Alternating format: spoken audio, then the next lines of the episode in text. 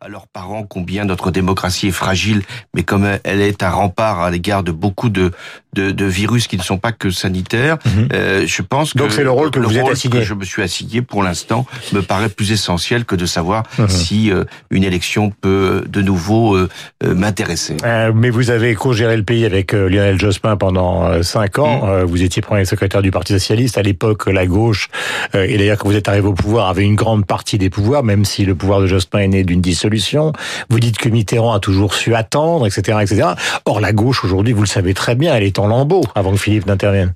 Ah oui, je pense que c'est un, un des problèmes que traverse notre pays, c'est que les Et beaucoup de gens vous en Enfin, on verra qui ont des responsables, mais sur les forces politiques qui ont euh, structuré notre débat euh, partisan, eh bien, euh, ces forces politiques de gauche comme de droite ne sont pas à la hauteur de, de la situation que nous connaissons, Hmm. et que on peut accabler le président euh, actuel, Macron, on peut dire euh, que nous ne sommes pas satisfaits, mais le rôle des formations politiques, c'est de présenter euh, des alternatives, c'est d'avoir euh, euh, des équipes qui préparent euh, euh, la- l'étape suivante, c'est d'avoir des idées qui peuvent permettre de retrouver de l'enthousiasme, c'est d'avoir une stratégie qui permette de, de rassembler. il faut c'est un ce qui n'est pas fait. hein. Et- mais il faut un candidat, bien sûr. C'est pas, le, pas le problème des candidats. Il y en aura suffisamment. Vous, verrez, vous verrez. euh, On a même inventé des primaires pour les départager, ce qui a été quand même une folie pour euh, les, les deux grandes formations politiques qui avaient euh, Mm. conduit jusque-là les affaires de la France. Donc voilà, je pense que effectivement, dans une démocratie, s'il n'y a pas de grandes organisations partisanes, s'il n'y a pas d'engagement, du militantisme, des idées qui font avancer euh, les, les sociétés, eh bien, le, le risque, c'est que notre démocratie s'affaisse. Avant que Philippe n'intervienne et parle de ce livre et parle de la perception qu'il a euh, de vous-même et de votre rôle à l'Élysée, il y a quand même deux grandes affaires. Une qu'on a un petit peu abordée, c'est le coronavirus, et l'autre euh, qui est vraiment euh, très préoccupante, c'est la situation à la frontière entre la Syrie, la Turquie et donc la Grèce. Est-ce que dans ce domaine, vous considérez que l'Europe commence à jouer un rôle ou ne joue plus aucun rôle pour convaincre Erdogan euh, de revenir à la raison C'était pas Erdogan le seul problème. Ce qui se passe en Syrie depuis, euh, hélas, plusieurs années, c'est d'abord la responsabilité de la Russie et de Vladimir Poutine en particulier. Qui voit Erdogan aujourd'hui Oui, mais, mais c'est Vladimir Poutine qui appuie le régime de Bachar el-Assad, qui bombarde et massacre euh, la population civile. Ce qui explique qu'il y ait un million de personnes qui aient fui la région euh, d'Idlib. Et, et, et donc, euh, à partir de là, euh, Erdogan, qui lui-même a des intentions sur la Syrie, puisqu'il ne tolère pas qu'il puisse y avoir une région autonome kurde, a- a aussi un pacte avec la Russie de partage de euh, euh, cette euh, partie euh, du Moyen-Orient. Et euh, euh, le- le- la conséquence, c'est un afflux de réfugiés dont Erdogan fait un enjeu euh, politique en disant payez-moi. le, le rendez-vous c'est le rendez-vous des hypocrites, diriez-vous non, c'est le rendez-vous des responsables. Oui, c'est responsables et des Eh hypocrites. bien, eh bien, généralement, les responsables sont assez hypocrites. C'est pas simplement des responsables, des coupables même. Donc l'Europe, puisque vous posez la question, l'Europe, si elle veut avoir une voix, elle ne peut pas simplement euh, être dans l'incantation. Hum. Il y a deux manières de, de pouvoir euh, euh, mettre un terme à ce qui se produit. C'est une voie d'abord de, de sanctions. Il faut sanctionner la, la, la Russie et même sanctionner la Turquie si elle euh, se comporte comme elle se comporte par rapport aux réfugiés. Et deuxièmement, il y a la voie militaire. Euh, si l'Europe ne veut pas disposer d'une force de défense, la France ne pouvant pas assumer seule cette tâche, même si la France a aussi euh, à prendre des initiatives, eh bien l'Europe sera toujours spectatrice d'une situation qui la concerne. Je peux juste prendre euh, euh, une, anecdote qui n'est hélas euh, euh, pas qu'une anecdote. Quand euh, en 2013 euh, j'ai a- alerté le Conseil européen. Je leur ai dit ce qui se passe en, en Syrie, le fait que on laisse Bachar el-Assad utiliser des armes chimiques et massacrer la population civile, vous pensez que ça n'a pas de conséquences pour vous, Européens? Vous pensez que c'est loin? Vous pensez que ça ne vous concernera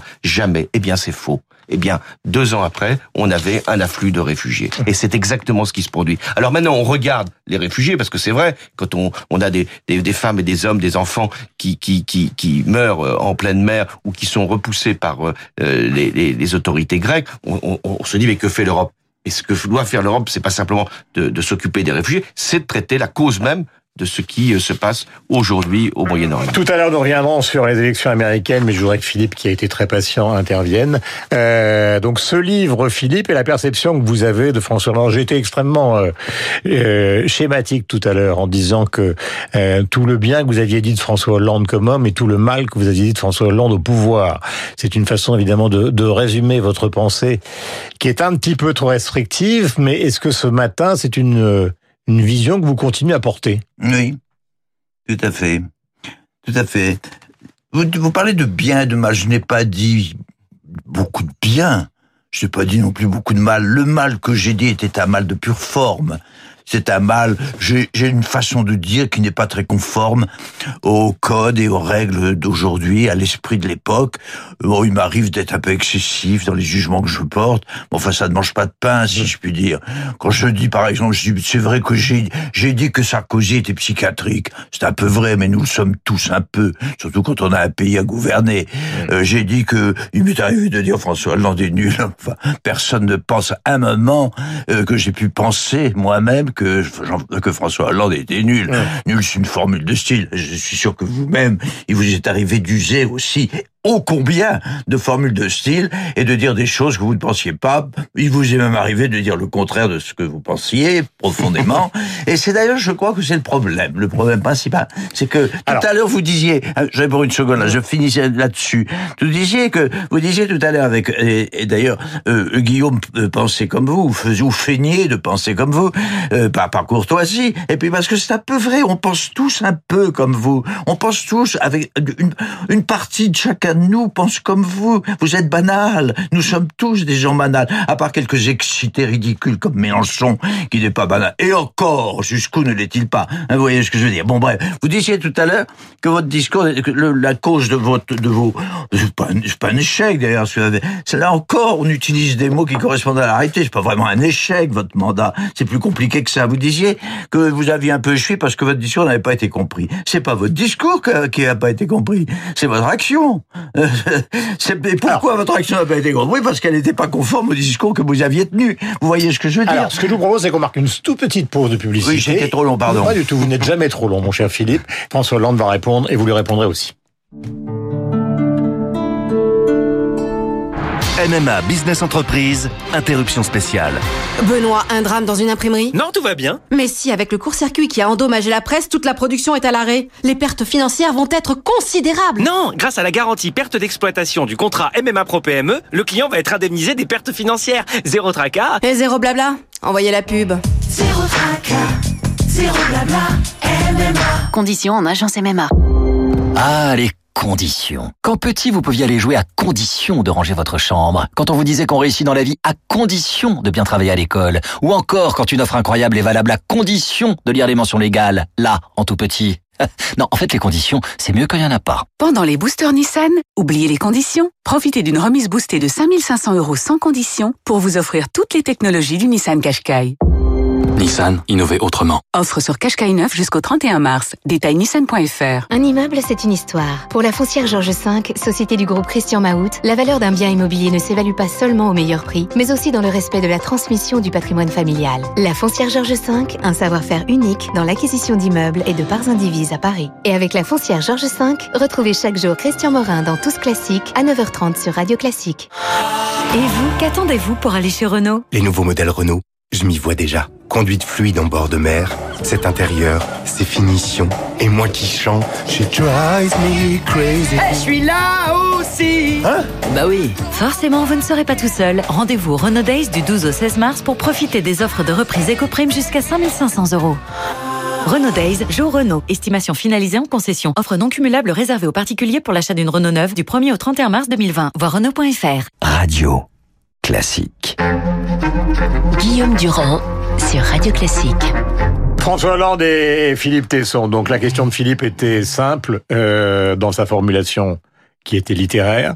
C'est au fond, ce n'est pas votre mot, c'est pas l'incompréhension, euh, mais c'est la façon dont vous avez agi qui a créé cette impossibilité de vous représenter une incompréhension avec les Français. Non, euh, ce qui m'a conduit à me pas me représenter, n'est pas ma propre politique, c'est le- les divisions qu'il y avait euh, dans ma famille politique et euh, la candidature d'Emmanuel Macron, pour parler tout à fait simplement. Mais je, je reviens sur euh, la critique tout à fait intéressante de, de Philippe Tesson qui euh, dit mais non c'est pas c'est pas les mots qu'on ne comprend pas c'est les actes que nous n'admettons pas or moi je considère que euh, ce que j'ai fait était conforme à, à la parole que j'avais prononcée souvent il m'est rappelé euh, Philippe Tesson ne l'a pas fait mais il l'avait à l'esprit euh, ah quand même vous aviez dit que la finance était votre adversaire Mais Et le comment- Bourget, quoi. et le Bourget. Et, et comment, euh, cinq ans après, mais la finance est toujours là, euh, les, les firmes multinationales n'ont pas disparu, euh, comme si euh, il, était possible en cinq ans de- de- de- d'écarter euh,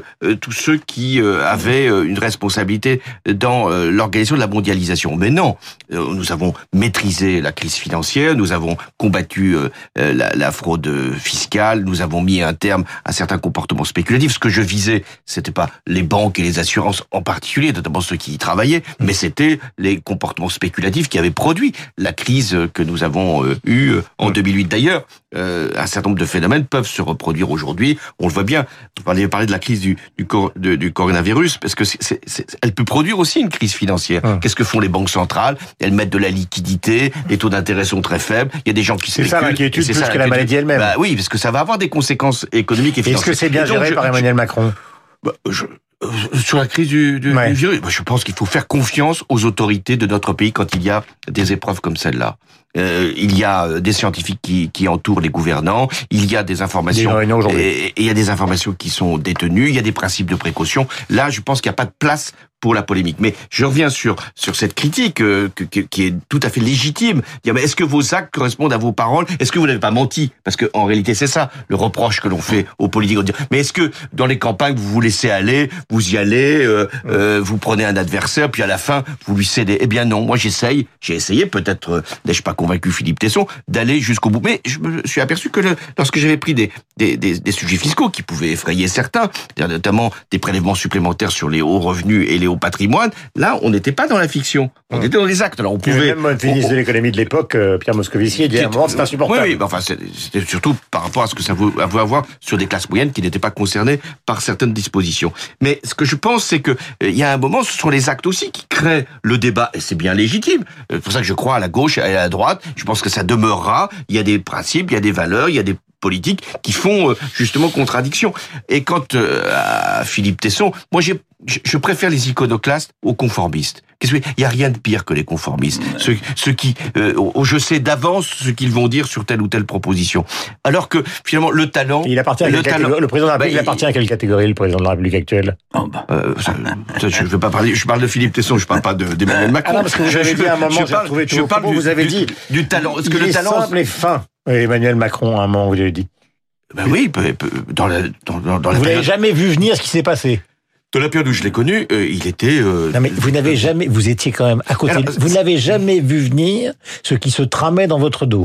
Parce que j'ai dit dans un livre, euh, et c'est peut-être là aussi ce que j'avais à Parce que c'est- confier aux c'est un point historique, Ouais, hein. confier aux. Moi, je fais confiance. J'ai ce principe dans la vie de faire confiance. Et je. Mais c'était pas le cas de Mitterrand. Si, je pense que pour une grande part, Mitterrand faisait confiance aussi. Euh, il pouvait. Vous croyez euh, qu'il aurait toléré un Macron, un conseiller Il- principal qui aurait- se serait présenté, euh, qui, qui, à l'intérieur du système aurait fini par monter un, un parti et, et- et un petit groupe pour. euh, Est-ce que je peux revenir peut-être sur l'histoire? Ça n'a pas été facile avec euh, avec Jean-Pierre Chevènement, ça n'était pas facile avec un certain nombre de ministres, ça n'a pas été facile avec Michel Rocard. Il y a eu euh, des, des ruptures. Mais là, on était dans la politique. Ce que je n'avais pas vu, c'était des comportements humains que je pensais ne pas pouvoir euh, euh, ici admettre. Philippe.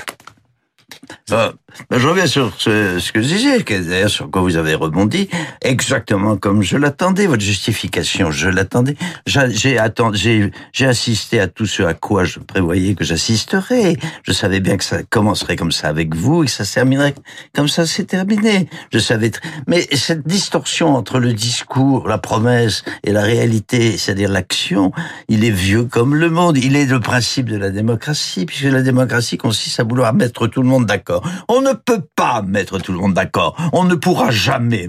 C'est ce qui explique la dictature. Quand les gens veulent vraiment gouverner, veulent vraiment imposer. Je parle pas des clowns comme euh, Mélenchon. Euh, je parle plutôt de Staline ou d'Hitler. Alors là, mais vous n'êtes ni Staline ni Hitler. Je vous remercie, euh, Vous ne le serez jamais. C'est ça votre problème. Mais tant Alors, mieux, il y a- mais tant mieux. Il y a un mauvais, il y a un mauvais esprit, il y a un diable en vous. Alors peut-être, et encore vous n'êtes pas comme ça. Ah, Il y a un peu de ça chez Macron. Il y a plus chez, actuellement, on revient toujours à Macron, on vous compare. Mais c'est vrai qu'il y a forcément des raisons de vous comparer, pour la, raison fondamentale que je viens de dire, c'est-à-dire la fatalité de la démocratie et la fatalité de l'être humain. Vous êtes un bon garçon. C'est pour ça, vous, vous deviez être un, enfant merveilleux, un jeune homme, un adolescent. Moi, je vous ai connu à la jeunesse. C'était déjà, c'était encore un peu merveilleux. Vous, vous êtes, vous êtes la victime d'une fatalité. Alors, comment est-ce que la conjurer, cette fatalité, ça, demande, ça aurait demandé de vous, hein, je parle de vous, là, on parle de vous, d'ailleurs, c'est vous qui êtes le sujet aujourd'hui. Vous auriez pu conjurer cette, cette fatalité en étant un peu plus autoritaire du jour où vous vous êtes rendu compte que l'autorité, que vous n'étiez pas capable d'une véritable autorité, puisqu'on était en démocratie, puis parce que c'est vous, vous êtes angélique, vous êtes, vous êtes iréniste, forcément, vous êtes un Permettez bon, vous êtes, euh, oui, alors je voudrais juste terminer. Mais Mais alors, qu'est-ce que vous avez fait? Comment ça s'est passé? Là, là, je voudrais seulement vous dire ça. Il y a deux, je l'ai vu hier. Il répond et vous donnez votre J'ai vu hier soir. Ah laissez-le répondre. Non, non, je voudrais dire d'abord, j'ai vu hier soir Je veux bien me taire après. Non, non, mais- Simplement, la seule chose utile que je pourrais dire ce, ce matin, c'est aller dès ce soir voir cette pièce de théâtre. Vous êtes d'ailleurs au courant autant que moi, sinon davantage que moi. Ça s'appelle par le bout du nez. C'est joué par De Maison et par euh, Berléand. C'est au théâtre Antoine à Paris. C'est pas une publicité. C'est vous. Vous êtes le héros de cette pièce. Ça s'appelle Par le bout du nez. C'est l'histoire d'un d'un d'un président, d'un candidat à la présidence, d'un président de la République qui vient d'être élu le matin. C'est-à-dire, il est devant le problème devant lequel vous vous êtes trouvé. C'est-à-dire euh, le président de la République qui n'a qui a des problèmes personnels, comme vous avez dû en connaître. C'est affreux ce que vous avez fait. Vous n'auriez jamais dû faire ça. Vous auriez dû être journaliste. Vous auriez été le meilleur journaliste, le meilleur essayiste, le meilleur vraiment théoricien de, de la République. Ça aurait été formidable. Malheureusement, vous avez dû être euh, président de la République. Et vous, vous avez, vous avez très vite compris que vous ne pourriez rien faire avec votre système. Attends, juste un mot. Vous ne pourriez rien la- faire.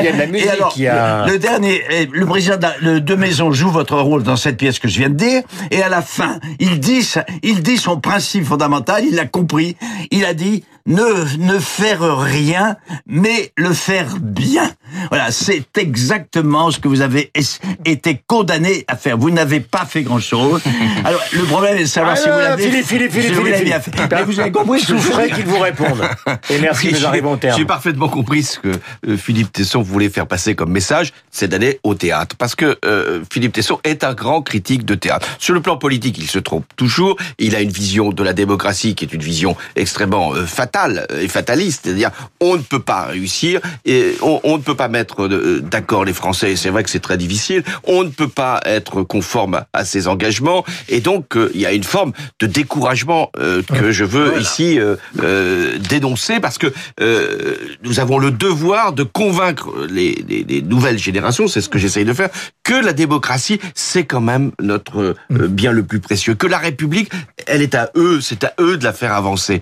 Et que pour le reste, il y a toujours des déceptions, il y a toujours des désillusions, il y a toujours des, des personnages qui ne correspondent pas forcément à l'idée qu'on se faisait d'eux, il y a toujours des épreuves qui viennent de bousculer, chambouler même euh, un, un quinquennat ou un mandat, et j'en ai connu, mais il y a de, de, de, de la sincérité, il y a de l'authenticité. Ce qui, ce qui est peut-être le plus difficile à faire comprendre, euh, pas simplement à vous, Philippe euh, Tesson, mais aux Français, c'est que euh, les personnalités politiques euh, ne sont euh, en définitive que des femmes et des hommes qui sont sincères. Et c'est peut-être de leur sincérité que vient un certain nombre de leurs difficultés. Et, et, et par ailleurs, euh, il y a toujours, dans une démocratie, après une grande élection, euh, euh, l'état de grâce ne dure que quelques jours, maintenant ben, peut-être que quelques heures, c'est le sens même de la pièce, parce qu'à un moment, euh, agir, c'est plus difficile que de ne rien faire. Ah ben, et c'est sûrement, de ce point de vue, euh, ce que dit la, la pièce, c'est ne rien faire, c'est sans doute la, la, la seule solution pour ne pas être impopulaire, mais c'est sans doute aussi la seule manière de ne pas être à la hauteur de sa responsabilité. Les livres de François Hollande, les leçons du pouvoir, viennent de ressortir donc dans le livre poste. Je parlais de la solitude que vous évoquiez tout à l'heure. Vous y réfléchissez. Leur République public expliqué aux jeunes et aux moins jeunes, illustré par Laure Montloubou, avec conseil et relecture d'Olivier Duhamel. C'est chez Glénat euh, Jeunesse et c'est fort bien illustré. Et puis, vous avez aussi pensé et réplique François Hollande réunie par Bernard Combes au Cherche Midi Éditeur. J'ai beaucoup aimé cette petite promenade sur le marché de Tulle où il y a quelqu'un qui vous croise et qui vous dit « Ah, bonjour, monsieur Macron !» Et vous le regardez, vous lui dites « Pas du tout, je suis Nicolas Sarkozy. » Il est 8h50.